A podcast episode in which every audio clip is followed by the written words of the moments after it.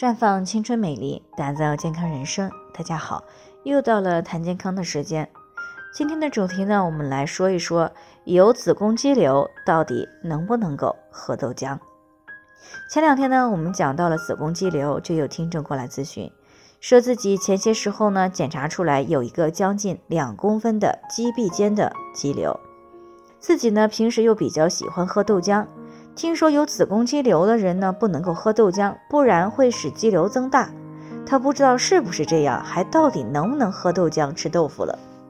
其实呢，这个问题呢，是很多患有子宫肌瘤的朋友比较关注的一个问题。那么真实情况到底是什么呢？子宫肌瘤呢，是女性生殖系统最常见的一种良性肿瘤。那据不完全统计呢，在生育年龄的女性当中，每四名女性。就有一个人患有子宫肌瘤。由于很多患有子宫肌瘤的朋友并没有任何症状，在没有主动进行检查的情况下呢，是很容易被漏诊的。所以呢，实际上子宫肌瘤的发病率呢，可能比这个统计的数据还要高。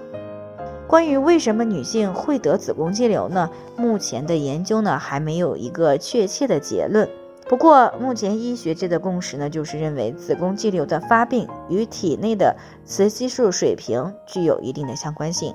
也就是说，当雌激素水平持续呈现高水平状态的时候，就可能会长子宫肌瘤，并且呢，在雌激素的持续作用刺激之下，子宫肌瘤会越长越大。很多人呢，也有听说豆制品当中呢含有雌激素。而吃豆腐、喝豆浆呢，就会使子宫肌瘤增大增多。其实呢，大豆当中的这种激素呢，并不是真正的雌激素。大豆当中呢，含有的一个有效成分就是大豆异黄酮，它的结构呢，跟雌激素是极为相似的，所以呢，又被称为植物雌激素。它的确呢，是会影响到我们体内的雌激素的受体。对于我们的激素分泌呢产生一定的影响，但是植物性的雌激素呢与真正的雌激素的作用并不完全相同。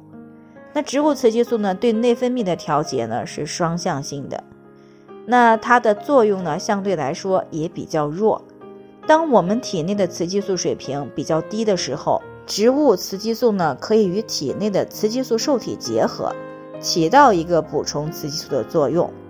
但是，当我们体内本身的雌激素水平已经很高的时候，植物雌激素啊与我们人体当中的雌激素受体结合，就会让原本比较高的雌激素水平降下来。